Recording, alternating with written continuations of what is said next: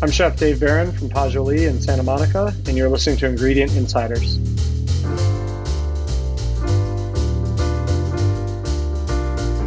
This is Ingredient Insiders. I'm John Magazzino. And I'm Andrea Parkins. On each episode of Ingredient Insiders, we'll be talking with chefs and food authors about their favorite ingredients. We then speak to the producer of those ingredients. We talk about their history, how it's made, and why chefs love using it in their kitchens.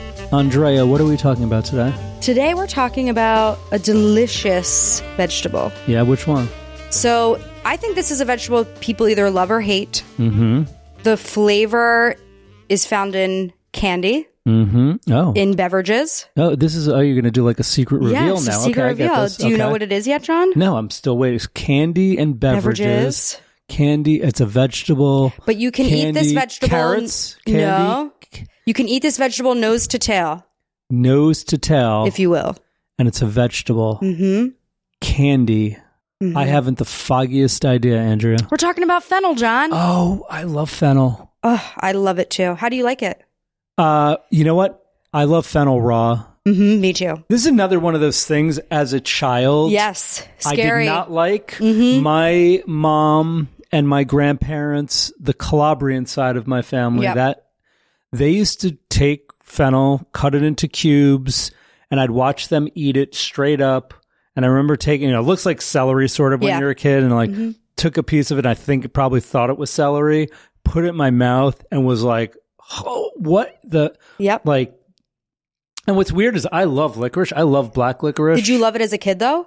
Yeah, I think so. But Really? That I I'm okay with like one thing tasting like that being Yeah. candy, but I thought it was too weird as a kid. As like a vegetable. yeah, maybe it's just too intense the Mm-hmm. flavor for a kid. Anyhow, did not like it, but today I love to just buy bulbs of fresh fennel, cut them up, eat them, dip them in you know oil or vinegar or uh, thin shaved onto I like a a salad. shaved fennel salad for me. Cafe Altro Paradiso Oh, in New York City. so remember we had lunch there, Ignacio John. Mattos makes the best. wherever you are. If you're near New York City, drive there today and order that fennel salad. Hundred percent. It's so simple. It's he takes fennel, shaves it on a mandolin, and just incredible. Yeah. We have speaking of chefs, we Mm-hmm. have uh, one of the best in the United States, uh, the executive chef and owner of Pasjoli in Santa Monica, California, Chef Dave Beran. This guy is a genius. I cannot wait to talk to him. Yeah, he has. You know, his pedigree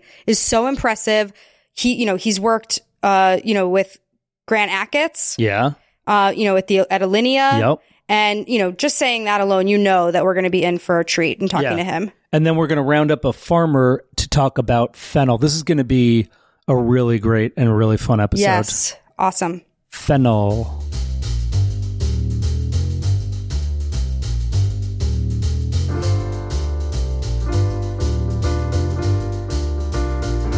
This season of Ingredient Insiders is brought to you by Bazzini Nuts. Bazzini is the brand of choice among chefs in the finest hotels and restaurants. Their legacy of quality extends to gourmet retail stores, specialty boutiques, grocery distributors, and delis, ensuring you have access to their extensive range of consumer retail packages.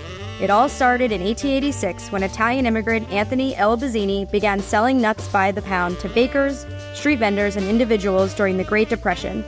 But Bazzini Nuts isn't just about peanuts. They offer a delightful array of nuts like cashews, almonds, pecans, pistachios, hazelnuts, and more. Plus, a tempting selection of dried fruit, including apricots, cranberries, figs, dates, prunes, and tomatoes. So whether at the ballpark, in the kitchen, or indulging in some well-deserved self-care, choose Bazzini Nuts. With a legacy spanning 137 years, they're here to serve your needs with the same consistency, reliability, and quality, making them an iconic name in the world of nuts and dried fruits. Bazzini Nuts, tradition, quality, and taste all in one. Taste the legacy today. This episode is in partnership with the Chef's Warehouse and produced by Gotham Production Studios in New York City. We are in New York, but our guest today is joining us from beautiful Venice, California. I love Venice. We are Yeah. talking to Chef Dave Beran. From Pasjoli Restaurant in Santa Monica. Dave, welcome to Ingredient Insiders. We're so excited to have you on. Yeah, happy to be here. Thanks for having me. We've got before we even talk about this key ingredient. Mm-hmm. I'm so excited about this ingredient. Are you excited about it? I'm very, very excited. Okay, I feel like I'm going to keep it a secret here, and then like just pop it Because as soon as. I read it, it evoked a memory for me. Yeah. So I and I love when that happens with food. So, but let yeah, let's, Let's- start. Let's talk about Dave. Dave, did you, are you from California or from LA? No, so I grew up in Syracuse, Ah, in, uh, upstate New York, yep. and then uh, moved to Chicago for college. After college, I uh, started cooking, and that was it. And so it was kind of like unintentionally the you know became a Chicago chef. Did you go to culinary school or did you go to college? College. No, I went to regular college. I studied uh, uh, business psych and philosophy. Wow. And then somewhere along the way was like, maybe I'll start cooking. Um, yeah, it was a whole. My dad was a professor of uh, hospitality Uh-huh. at Syracuse, so I was kind of like always around kitchens, always, um, you know, like kitchens were not a weird thing for me. Um, my first job when I was, I spent summers in Michigan with my parent, with my mom and stepdad. So my first job was at like this terrible little diner at the flea market behind their house. Um, so you know, it was like first summer washing dishes at 13, and at 14, I was like making toast. Um, you know, so kitchens were just a fun place to be. I was gonna say, do you have fond memories of those days in the diner, or is that like? Oh yeah, it was great. You know, I had summers in this little town in Michigan, and all of a sudden I was working at a diner and uh, making friends. And so I would go to work and like, yeah, I happened to wash dishes or cook or something like that. But it was more like I was meeting, you know, kids not much older than me and making friends, and it was just like a cool social place to be. Um, and the byproduct was I was working and I was getting, you know, I mean, I, I think my hourly rate was like three bucks an hour at the time. So it's not, it's not like I was getting rich off it, but I could afford to like go to the movies or do something. So kitchens were a place I was comfortable in, but never really a thing that I saw as a future. All I wanted to do was play hockey. And, um, you know, that was it. So like even picking a college, it was like, well, where do I have a shot at playing hockey? Wait, so did you play college hockey? Uh, I started to, and then I had a couple knee surgeries and that kind of ended it. So Where did you go to school? this uh small private school north of Chicago, Lake Forest College. Sure. hmm Yeah, well known. Yeah. Okay. Yeah, so you know, it was great. I was just outside Chicago. Um, you know, it felt like a. It basically feels like an East Coast prep school. Like it's got, you know, I think it had like 1,400 people when I went there, and but it was a it was a great place to go. Um, and uh, you know, at some point during that, my dad would always travel to Chicago for the National Restaurant Show. Um, like ever since I was a little kid, he would. And he'd always come back and have like all these cool trinkets and things, and I was like, you know, enamored with the idea of this thing. And so, uh, the summer between my I think sophomore and junior year, he asked if I wanted to go to the show with him. So he picked me up from college. We went to the show, and then um, after the show, he asked if I wanted to go with him to my grandmother's house in northern Lower Michigan. We found out she had cancer, and he wanted uh wanted to know if I wanted to help take care of her for the summer while he and my uncle kind of managed the affairs.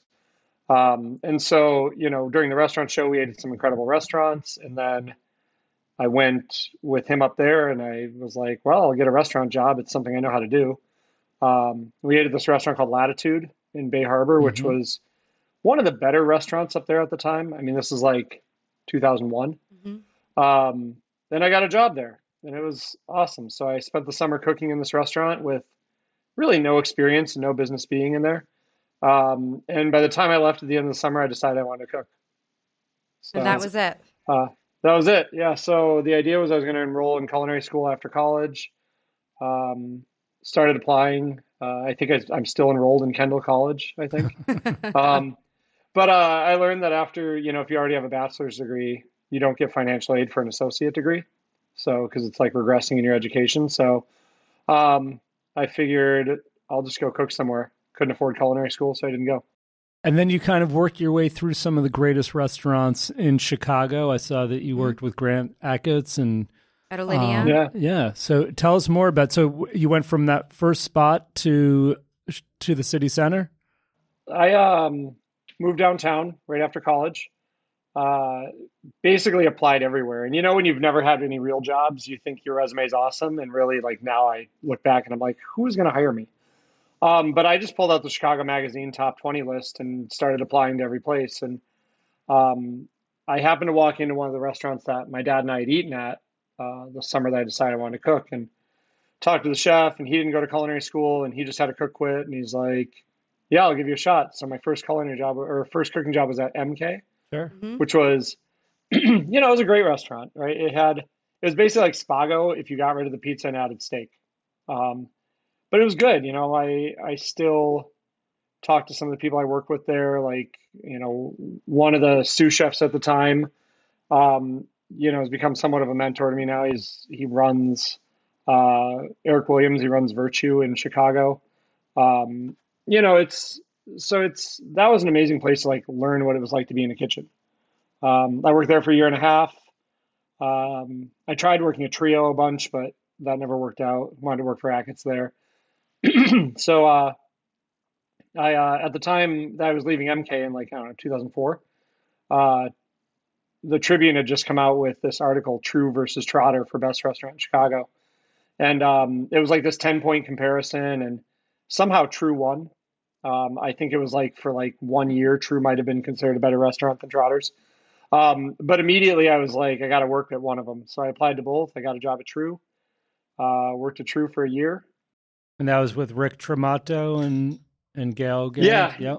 Yeah, Rick and Gale were the chefs. Um, the chef de cuisine was this guy named Joel who was from Ducasse, Mhm. and uh, pretty much all of my like refinement came from there. A lot of the French foundation, sauce work, butchering. Um, you know, the chef the chef de cuisine was great for me. We talked a lot about his time at Ducasse and what that did for him, and you know what my next step should be. I was looking to go to Robuchon, Vegas, when they had three stars, or French Laundry. Um, and then this one of the cooks that I worked with, she um, she's like she's become one of those people that everyone in the industry knows, but like nobody outside the industry knows. Uh, she was like the chef de cuisine in Meadowood for a while. She was at El Bulli and Mugaritz, and um, but we overlapped at Tru before all this happened. She's like, I'm going to be leaving, and my boyfriend works at Linea. If you want to go work there, apply tonight because he's quitting tonight. um, and so we left work, and I sent a resume at like two in the morning on a Saturday, uh, and I got a call back at 10 a.m. the next day. Uh, went to Alinea a week later for a tryout and got a job. So I canceled Robuchon and laundry and started working at Alinea. What was that like? Insane. Um, you know, I almost uh, I almost didn't take the job because at the time at Alinea there was a waiting line for the kitchen, and so all cooks started as food runners. And um, Eric Williams, the chef that I'd mentioned earlier from from Virtue, uh, I called him and was like, "Hey, I'm not going to take this job. What should I do?" Uh, he's like, "Why aren't you going to take it?" I'm like, "Well, I didn't sign up to be a food runner. Like, you know, ego kicks in, and I'm like, I'm I'm about to turn 25. Like, I can't take this step backwards in my career." And he's like, "You're only 25. Like, you've been cooking for three years. What are you doing?" Um, so I, I went. Uh, I started as a food runner, uh, which was probably the best thing I could have done ever. Like, I learned the respect for front and back of the house and the relationship and how stories are conveyed to diners through the service team and totally changed my perspective on restaurants. Um, ran food for eight weeks and then uh, one of the cooks cut their hand and decided that he was done with Alinea and the next day I got called into the kitchen. So, and that was it. And then from there it was like chaos, like nonstop. Like, I mean, it was just before the one year anniversary. It was right when Alinea won best restaurant in the country from Gourmet. Um, it was just, it was firing on all cylinders. The amount of talent in that kitchen was absurd. Um, it was a magical place. I mean, it was hard, but it was. Sure. How long were you there?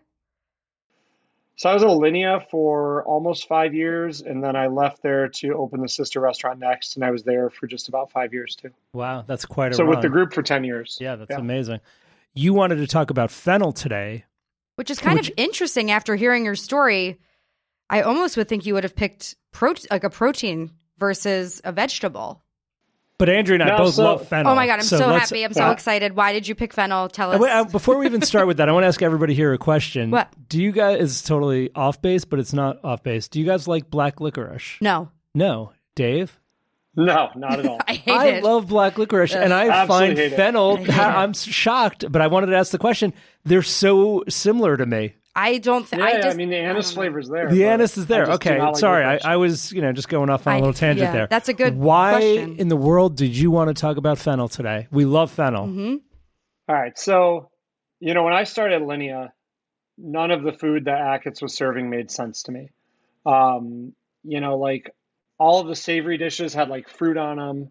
Um, you know, it was it was just confusing food. Like I didn't understand the flavor profiles. We were serving oxalis and sorrel and you know, fennel was on a bunch of stuff and I was like, what is this food? Like coming out of Tru, you know, not, none of the ingredients we were using were there and they, and they weren't familiar. Um, and so, you know, for a while it was this running joke of like, if you wanted an, an, an Alinea dish, you, you know, you either like served it in a packet or you put fruit on a savory dish or you had to sneak fennel into it. And that was like the joke that a few of us had in the kitchen. Um, and so then I, uh, you know, fast forward, I'm, I'm a sous chef at, Alinea. I just become sous chef at Alinea. And, you know, the day that they announced um, myself and two others becoming sous chef was the same day that Achatz announced he had cancer. Um, and so we're all sitting in the downstairs dining room and, you know, it's this crazy meeting. Like three of us get promoted to sous chef. Someone becomes chef de cuisine. Curtis Duffy announces when he's chef de cuisine that he's leaving. Um, tells everyone he has stage four cancer. And we're all just sitting there like, okay, now let's go into service. And this is all over like speakerphone because he's at Sloan Kettering in, uh, in New York at the time. Um, Crazy. And so, yeah, it was wild. Um, but anyway, you know, fast forward a little bit, and you know, I think that's like the beginning of July. Um, late July, he's back in the restaurant and he's talking to us, talking to the managers, and he sits me down. And he's like, "I'm having everyone take a week vacation at different times. When do you want to schedule yours?" And I'm like, I, "I'm not going to go anywhere. Like, what am I going to do?" You know, I'd, um, I think I'd like just broken up with a girlfriend at the time, and I was like, all I did was work. Um, you know, I lived in this like awful little studio apartment. Um, and I, I had no life. Like the restaurant was my life. And he's like, you got to go do something. You got to get out. I don't know when you'll get to take a vacation again. So if you don't do it now, you're not going to get to. Um, and you know, this is at the point where like we're all saying he's going to be fine, but then we're all saying he's going to die. You know, you don't know if the restaurant's going to stay open or closed. Um, and so he suggested that I go out to San Francisco and I go eat at French Laundry in Yountville. Um, so we set up the trip. I have a good friend from high school that lives in San Francisco, so I go out to visit her. Um, she picks me up from the airport, and uh, as we're she lives on like know, it was like Haight-Ashbury area, you know, right by the big park, uh, Golden Gate Park, I think it is. Um, and so she picks me up. We get to her house. She's like, "Let's go for a walk." And so we go out to Golden Gate Park, and for the first time ever, I see fennel growing wild and I was like freaking out about it. It's like a weed on the side of the road. I was like, Yep. holy shit, here's fennel. And then I see sorrel growing. I'm like, there's sorrel. And I'm like telling her, and she's like, yeah, whatever. I don't, you know, who cares? Um, and so then the next day we go up to French Laundry and we're in Yountville and, you know, we get up there a day early. So we're going to eat at Bouchon the day Mm. before and then laundry the next night. Um, and we're walking around and I'm in the garden across the street from laundry and like under the tree is this like field of fennel right before you get to the gar- or field of fennel and sorrel. And all of a sudden in that moment, like all of Alinea's food made sense to me. It was like, here's a guy who really found his initial voice in food while working at this restaurant. Like at. Alinea, we were serving essentially rebranded versions of dishes that could have been served at French Laundry.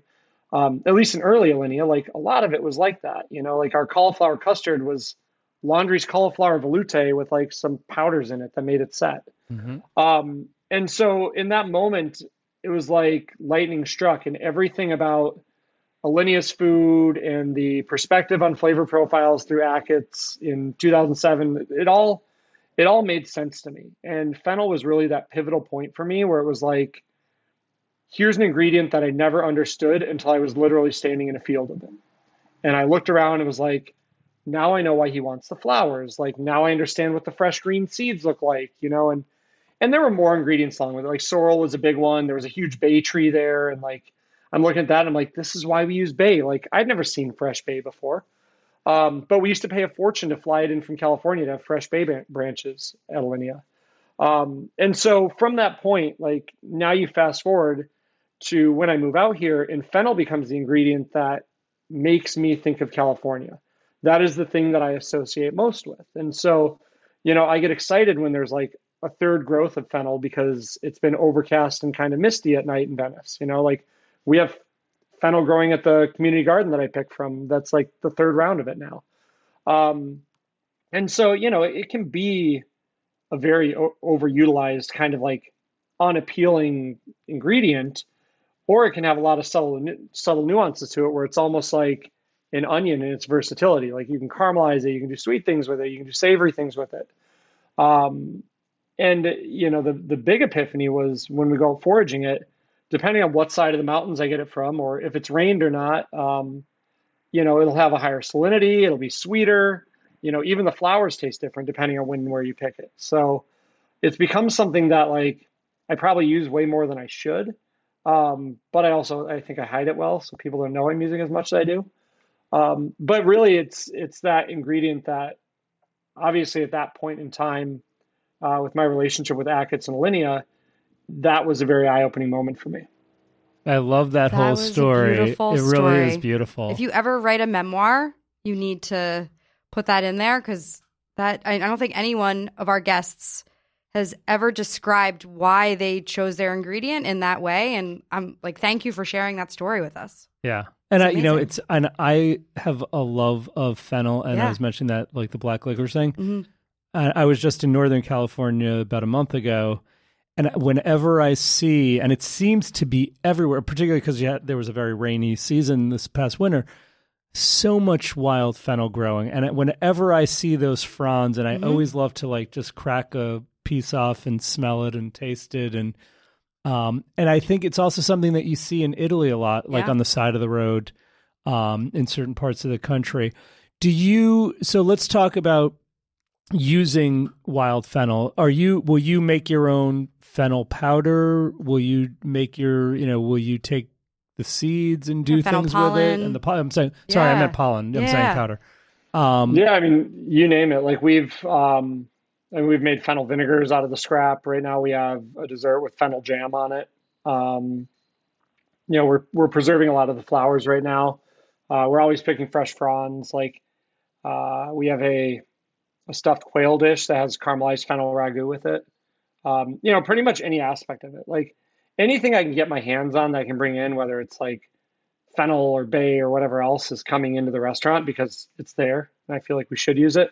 Um, but even, you know, we would take large stalks of it um, and pull all the fronds off. So you just have like the whole stalk with the flowers on the end, let them dry, and then add those to our charcoal for smoke. wow. Um, it gets a nice subtle nuance to it. I mean, it's just one of those things that I think when it's there in front of you all the time, you start understanding the versatility of it. Yeah. I mean, I think I fennel pollen to me, like porchetta is not Oh, yeah. porchetta without copious amounts of fennel pollen. Mhm. Absolutely. I mean, I and I'm seeing, and I think you know, and now that you mention it again, that like this ingredient, it's actually becoming very in vogue oh yeah, and very popular in New York. Mhm. When I think of fennel, I think of two chefs. One is Ignacio Mattos, who does a fennel salad, which he just thinly shaves it on top of Castelvetrano olives and some cheese. And then Missy Robbins also has gone very big on fennel powder. I think on her like uh, beefsteak Fiorentina, she will just put a pile of fennel pollen on top of that to finish. And no one, you know, I I never really talk about it or think about it as much, but you know, now that you've wanted to talk about today, I'm so excited to talk about like Yeah. all these great uses for fennel, fennel pollen. hmm I also just happen to love the vegetable raw and just oh yeah, I you know another childhood memory of mine was my mom used to buy you know very Italian family. She'd buy like and my grandparents if we went over their house they'd have like chunks of fennel. Almost I think almost like at the end of a meal almost like a dessert. They'd have like yeah. big cubes of it and I detested it Well, it's like a digestive, and it was like, there's I like didn't like it oh no we didn't even talk about the alcohol and Right. stuff like that pastis and but anyhow I never liked it but then at some point I was like, I started eating and going, you know what? This is actually delicious. And I love to just eat it raw. Oh yeah, I like it raw. Um, there's, I mean, I think my first thought is like childhood. You know, I grew up, you know, red sauce Italian, you know, sausage and peppers, and you know, a really, really like heavily fennelled sausage for me Oh, is yeah. like and the fennel seeds. Sure. yeah, the fennel seeds. Like that's an instantly what I think about. And then as I like kind of matured in my culinary journey, I remember going to a restaurant in Asbury Park, New Jersey called Porta, which is actually a, a pizza, a Neapolitan style pizza place, but they do it's my favorite octopus dish. They, you know, they they char the octopus and then they shave really thin fennel and onion and then they toss it with um capers and a beurre blanc. That dish, like it is my the epitome of like per- perfection of a fennel dish. And when when I read the email, my mind went to those two places immediately. yeah. And I just to you can use you know like we talk about like nose to tail. You can use the nose to tail for fennel. Yeah, it's, it's kind of a great- unique uh, vegetable. When you said that about the fennel seeds and the Italian sausage, Yeah. yes, to me it's not a great sausage unless a sweet sausage unless it has the fennel seeds in it. And then I think also back again, this is taking me back to like my grandparents' homes. They used to have biscotti Mm-hmm. Oh, with the yes. fennel seeds in it. Pitzel. Pitzel with the fe- yes With the fennel. seeds. My So cousin fennel Nancy and, used to make and them then at of course Christmas. anisette w- Mhm. to finish a meal, and the French pastis. Well, you really got us thinking now about fennel, which Yeah, is right? great. Sorry, Dave. Chime mean- in anytime. no, no, it's I mean it's the same thing, right? Like we think about that all the time and it's you know, I mean, when was the last the the crazy thing is like I remember how much we used to pay for like fresh fresh crowns of like fennel flowers because it's not something you just found in Chicago. You know, so like walking around out here, seeing it everywhere, I like want to pick it all because it's like, oh, I know how much that's worth or I know what that is. So when you do see those things, you start to think to yourself like why have I not seen this before? And if I haven't seen it, who else hasn't seen it? And why are we not using it? Um, so that was really the impetus behind, you know, being such an exciting ingredient. yeah. Forgive my East Coast ignorance, but Mm-hmm. when you when I see that wild fennel and I pick the tops off, is the bu- can you get beautiful bulbs off the wild fennel, or is that a totally different they're kind more of like- plant? I, I'm not sure if it's a totally different plant, but Yeah. the wild ones get more like it's almost like a bulb, like a torpedo onion. Got it. Um, they're like longer and skinnier, but you can still use them. We were cutting them and braising them for a while. Um, you just have to consider that every time you see one of those big fennel bushes, you get like three bulbs out of it. So when you go to the grocery store and you see like a box of fennel bulbs, that's like so many plants. Um, and so that's the other thing too. We looked at it and was like, well, how much can I get out of this big thing? Like whether it's juices, stocks, sauces, um, you know, you, you start to think about like when you get fennel from the grocery store, everyone just cuts the tops off and throw them away. Like that's 80% of what we use with fennel at the restaurant. You know, it's almost like, well, we should use the bulbs because we need the rest of all of this, which is, you know, ultimately more exciting. Yeah. Tell us a little bit about your restaurant. You know, you talked about how you're using it, but I guess Pasjoli in Santa Monica. Mhm. tell us When about did it yeah. open? And yeah, tell us about it. Uh, we opened almost four years ago. We opened in September of 2019, and um, it's a bistro. You know, we we wanted a an elevated bistro. It's a little a little more high end than like steak frites and French onion soup, um, but we still try to keep it neighborhood focused and you know simple. Uh, the general idea is that we're trying to do Parisian cuisine through the lens of California produce. So, you know, all of our like one day I was serving Dover sole and bragging to a guest about this amazing like I think it was British Dover sole, and it- occurred to me that like we're sitting on the Pacific Ocean. Why am I flying Dover sole from the other side of the Atlantic? Um, and so we started working with like local fishermen. Um, you know, we had this one uh, woman, Stephanie, who brings us amazing halibut. So we had her halibut on the menu for almost a year, and it's caught like within an hour and a half from here. Um, you know, really like taking that Parisian market philosophy, but translating it to where we are now. Awesome. awesome. Well, this has been an No, amazing no. conversation. Oh, you want to say something else? Andrea's got more to say. No, we have to ask the question. Oh, you, uh, boy, go, please, by all means. Okay. So um, we ask each guest, what are the five pantry, fridge, freezer staples that you have to have at all times, no matter what? In your Like- home. In your At home, at home. At home? Yep. Oh my God. Like if I were to open your Uh, pantry right now, what would I see? I mean, I can show you. It's probably the saddest thing you've ever seen. you don't cook too much at home? Is that what you're saying? No, I mean literally. Here, we'll go on an adventure. Oh, this is All right. this is the first time we've done this. This is amazing. yeah. Here, here's the saddest thing you've ever seen. Wow. Uh, it's like a New York City apartment. Yes. What's going There's on? There's like a This gallon is- of hot sauce in there. I was gonna say hot there's sauce. a lot of okay. hot sauce. That's it. All right. That's it. No, there's always yogurt and granola. hmm There's always hot sauce. I mean, I have some apples here that Okay. I'll grab occasionally. Hot sauce, yogurt, granola, and apples. Well, thanks a lot, Dave. It's been an awesome conversation. It really got us thinking a lot about fennel and Yeah, how it was a much beautiful I love it. And it was really beautiful to hear that. Thank you for your time. I just time. love that epiphany. Oh, I'm like picturing you standing at the French Yountville. Laundry. I know that farm across the street. Andrew and I were just there. Yeah. It's just like it all came together and Mhm. made sense for you. Because I also, you know, it's like you're shipping these things Mhm. to Chicago in the winter and, you know, like it didn't make sense until it made sense. Right. And I just love that. Thanks again. This was a great Thank you, Dave. Of course. conversation. yeah, thanks for having me. The restaurant is Pasjoli in Santa Monica. Chef Dave Beran. Thanks again. Of course. Take care.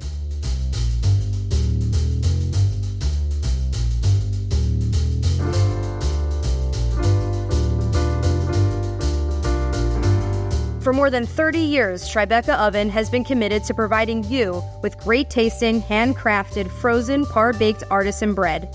Their passion is delivering exceptional flavor, quality, and versatility in every loaf, roll, and baguette, from elevated table bread to upgraded burger options. With Tribeca Oven, you will enjoy an elevated bread experience that will keep you and your customers returning for more. Don't miss the opportunity to elevate your menu with Tribeca Oven Artisan Bread. Try the latest additions to the baguette line, the Harvest Grain Baguette. Featuring a hint of sweetness, topped with a special blend of cracked wheat, flax, oats, rye, and sunflower seeds, which is also incorporated into the dough, this baguette will bring a uniqueness to your table bread offering or sandwich menu that will keep your guests' taste buds satisfied. One taste is all the proof you'll need. Contact your sales rep today to request your samples. John, I am so excited. We are here today with Sarah Clarke, who's the sales and commodity manager for Ippolito International in Salinas, California. Beautiful Salinas, California. Hi, Sarah. Hi, how are you guys doing today? We're doing great. Awesome. We're not in Salinas, but uh, we're really happy that you're here to talk to us today about fennel. Well, thank you for having me. I have uh, never in my life known as much about fennel as I do now. Uh, I thought I knew it all, but I have learned quite a bit in researching this item since we last spoke. Are you a farmer? Are you? Tell us about Ippolito. Tell us about what you do. I am personally not a farmer. Uh, I work for the farmers, the growers, and the owner who is local. Uh, Ron Mondo is second generation uh, farming family here in the Central Coast. Uh, his dad and family were farmers, uh, starting with Brussels sprouts way back before Brussels sprouts were uh, popular as they are now. Uh, there is a company called Ippolito Fruit in Canada, and they are also second generation farmers, started in the 1930s.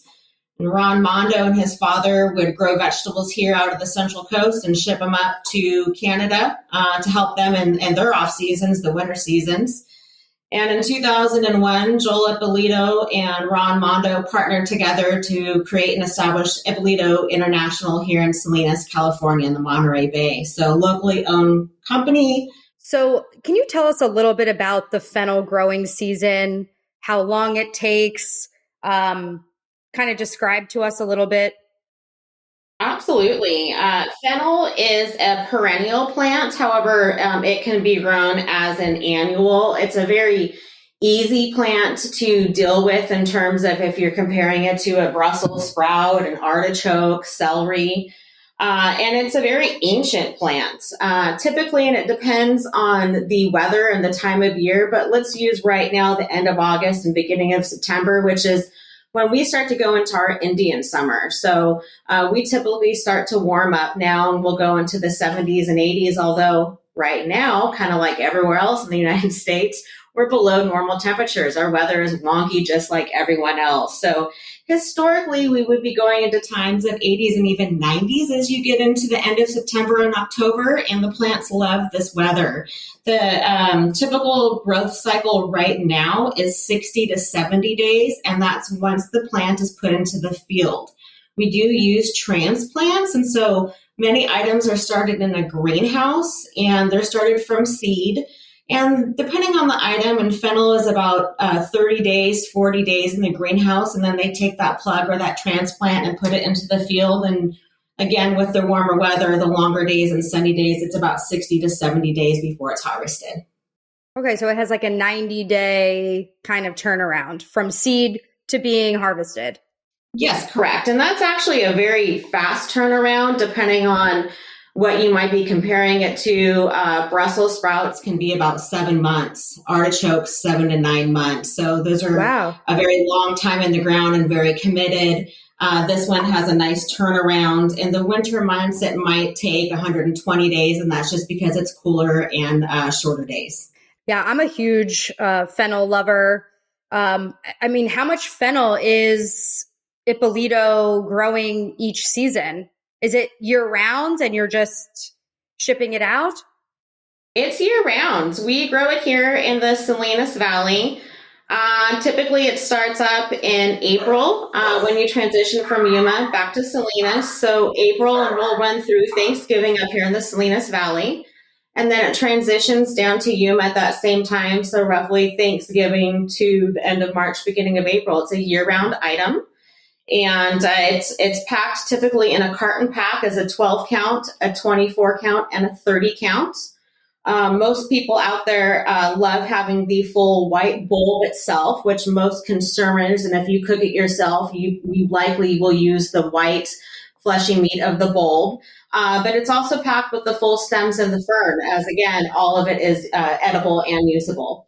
What makes a good fennel, if you will? Like, what should a consumer look for, or what should a chef look for if they just received a fennel delivery? What you know, what are the the qualities of a good bulb of fennel? Uh, so, talking about what a consumer is going to want to look for, um, the chef uh, or the consumer at retail, you want to look at the bulb first. That really nice white um, bulb and it's going to be bulbous uh, right now. Again um, it's really great weather so they're a little bit larger. The diameter is going to be anywhere from 8 to 12 inches and that's on the large side. When it's cooler in the spring and winter months the diameter of the bulb is going to be 7 to 9 inches and it's going to be white or even maybe have like a green um, white tone to it on the outside of it and then um, in terms of you, you, want it firm, you don't want it to be soft, and if you don't want any brown spots. It's not necessarily harmful. The brown spots will usually um, end up as um, bruising when it's put into the box or harvested. So it's not necessarily a bad thing. It's just more of a blemish.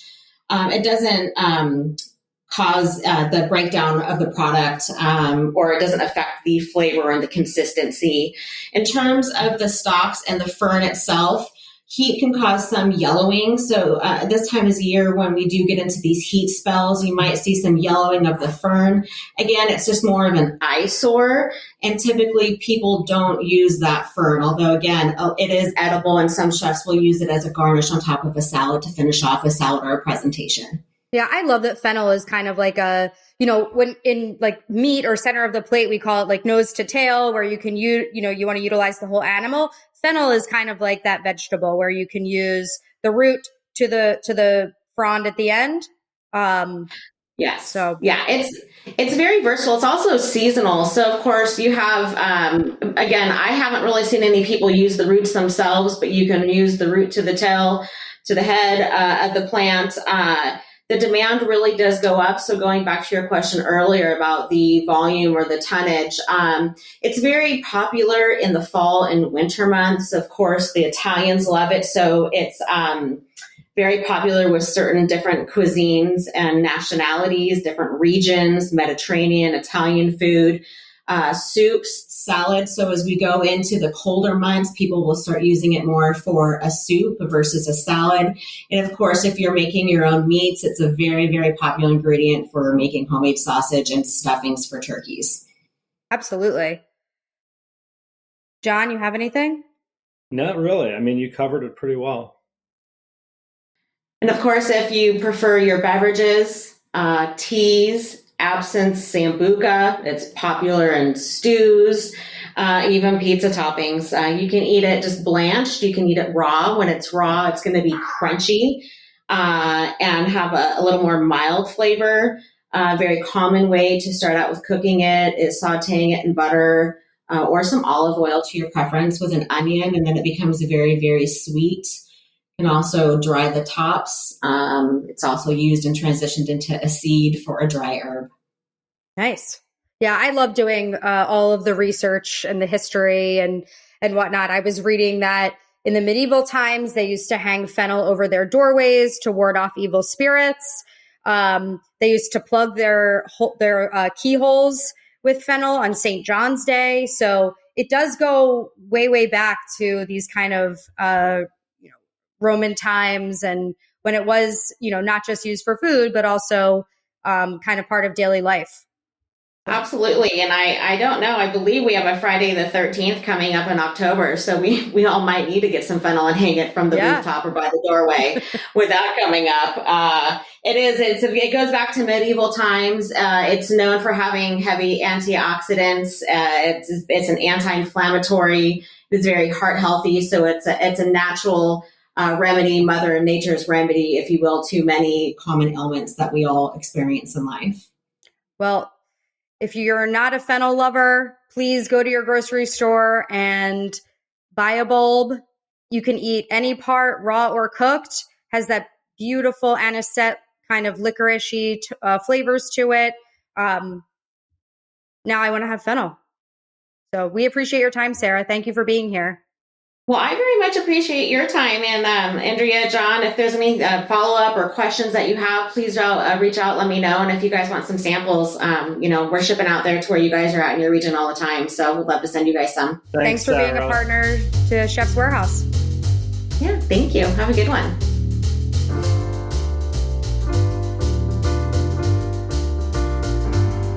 Thanks for listening to this episode of Ingredient Insiders. Follow us on Instagram at Ingredient Insiders. You can find the products we discussed on today's episode at chefswarehouse.com or at your favorite specialty retailer.